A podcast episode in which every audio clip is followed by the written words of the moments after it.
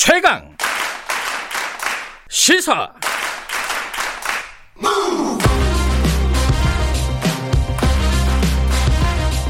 지금 여러분께서는 김경래 기자의 최강 시사를 듣고 계십니다. 네, 이른바 한명숙 사건을 지금 현재 대검 감찰부가 다시 들여다보고 있습니다. 작년에 뉴스타파가 이 의혹을 폭로를 한 이후에 착수를 한 건데요. 이 그때 의혹이 이거였습니다.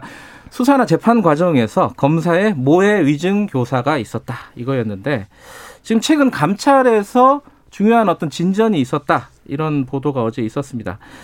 어, 수사팀 관계자가 증언 연습을 검사실에서 했다는 취지를 인정을 했다는 거죠.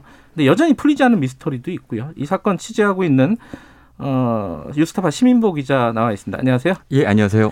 시민보 기자는 참고로 저희 팀장님이셔가지고 이게 제가, 네. 제가 제가 취재 기자고 이제 시민보 기자가 팀장이었는데 네, 제가 그렇습니다. 주로 설명을 드려야 될 것 같아가지고 네. 저희가 네. 팀장을 따로 모셨습니다. 그러니까 이 기사를 김경래 기자가 음. 썼기 때문에 네. 뭐 저도 이제 내용을 알고 있긴 하지만 네. 둘이 한번 정리해 보도록 하죠.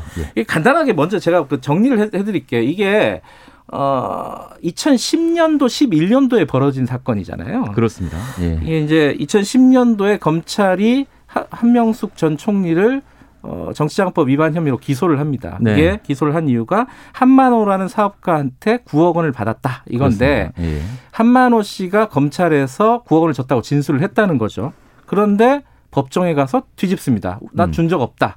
검찰이 그래서 한만호가 지금 거짓말을 하고 있다. 이렇게 얘기를 하면서 한만호와 같이 감옥에 있었던 재소자들을 동원을 합니다. 그렇죠. 동원을 해서 거기에 나온 사람이 증인 김 씨, 증인 최 씨, 그리고 어, 죄수 H 이렇게 예. 등장을 하고 김 씨와 최 씨는 어, 증인석에 서게 되죠. 네. 이 사람들이 지금 한만호는 거짓말하고 있다 이렇게 얘기를 한 거예요. 예.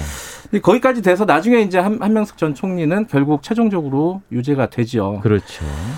어, 그래서 김 씨와 최 씨의 어, 이런 증언에는 어, 검사들의 회유와 압박 혹은 학습, 교육 이런 것들이 예. 있었다. 이런 것들을 어, 뉴스타파가 지난해 폭로를 했고 예. 감찰이 지금 진행이 되고 있는 겁니다. 근데 이게 지금 모해 위증 교사 혐의인데 검사들은 예. 이제 모해 위증 교사 혐의고 예.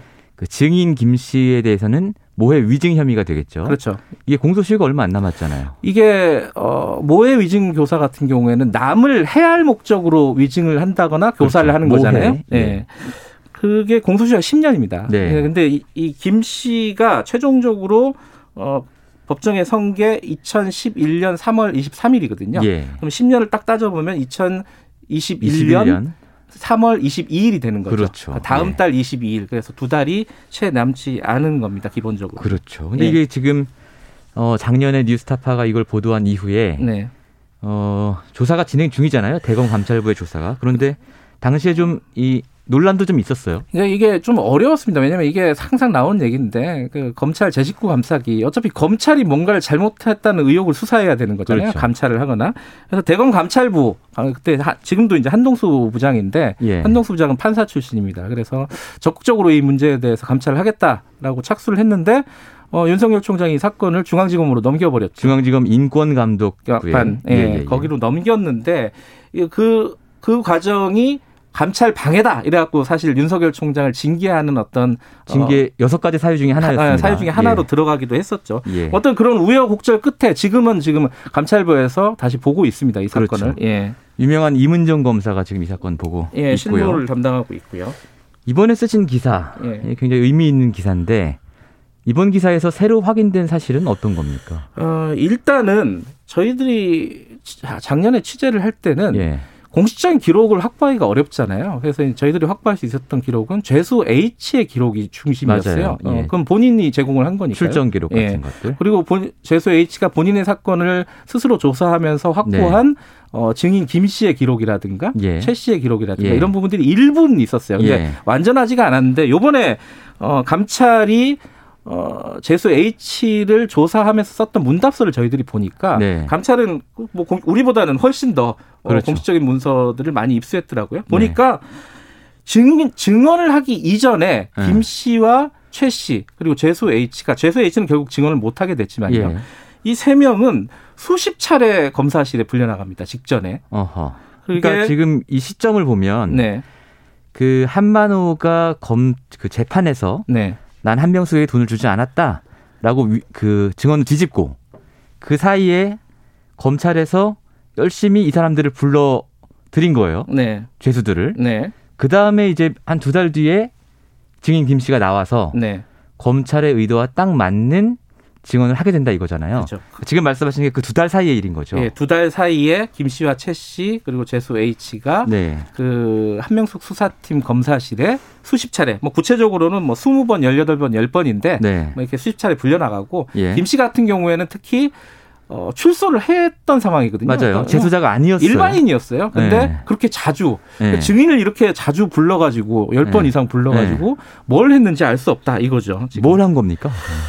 지금 이제 어, 재수 H의 주장은 예. 그때 모여가지고 다 연습했다. 네. 검사가 써주는 대로 외우고 네. 연습하고 못하면 네. 혼나고 뭐 그랬다는 거예요. 근데 지금 어 지금까지 검찰의 입장은 무슨 말이냐? 음. 우리는 따로 조사할 게 있었다. 그 음. 그 위증과 관련된 정황을 이 사람들이 알고 있기 때문에 조사할 네. 게 있었다. 네. 그런 사실 전혀 없다. 이랬었는데 네. 예. 이번에 감찰 조사를 보니까 증언 연습을 했다라는 사실을 수사팀 관계자와 김 예. 씨가 인정을 했다. 이렇게 돼 있습니다. 매우 중요한 얘기입니다. 네. 어쨌든 감찰팀에서 그동안 조사를 해왔고 네. 그 조사에서 이제 수사팀 관계자도 부르고 예. 증인 김 씨도 불러서 얘기를 해보니 예. 이 사람들이 지금까지는 아 우리는 전혀 그런 거 안 했다라고 음, 주장을 했는데 네. 증언 연습을 한 건 맞다라고 인정을 음. 했다는 얘기예요. 물론 단서가 네. 있습니다. 그 증언 연습을 했는데 연습을 거짓말하라고 한 게 아니라 네. 어, 사실대로 네. 간략하게 네. 어, 그말 보태지 말고 해라라는 음. 연습을 했다는 거예요. 잘해라. 아, 잘해라라고 연습을 했다는 근데 거예요. 근데 잘하라는 얘기를 하는데 왜열 번씩이나 불러서 합니까? 그래서 이제 여기에 대해서 죄수 예. H가 감찰부에 어, 예. 증언을 한 것은 예.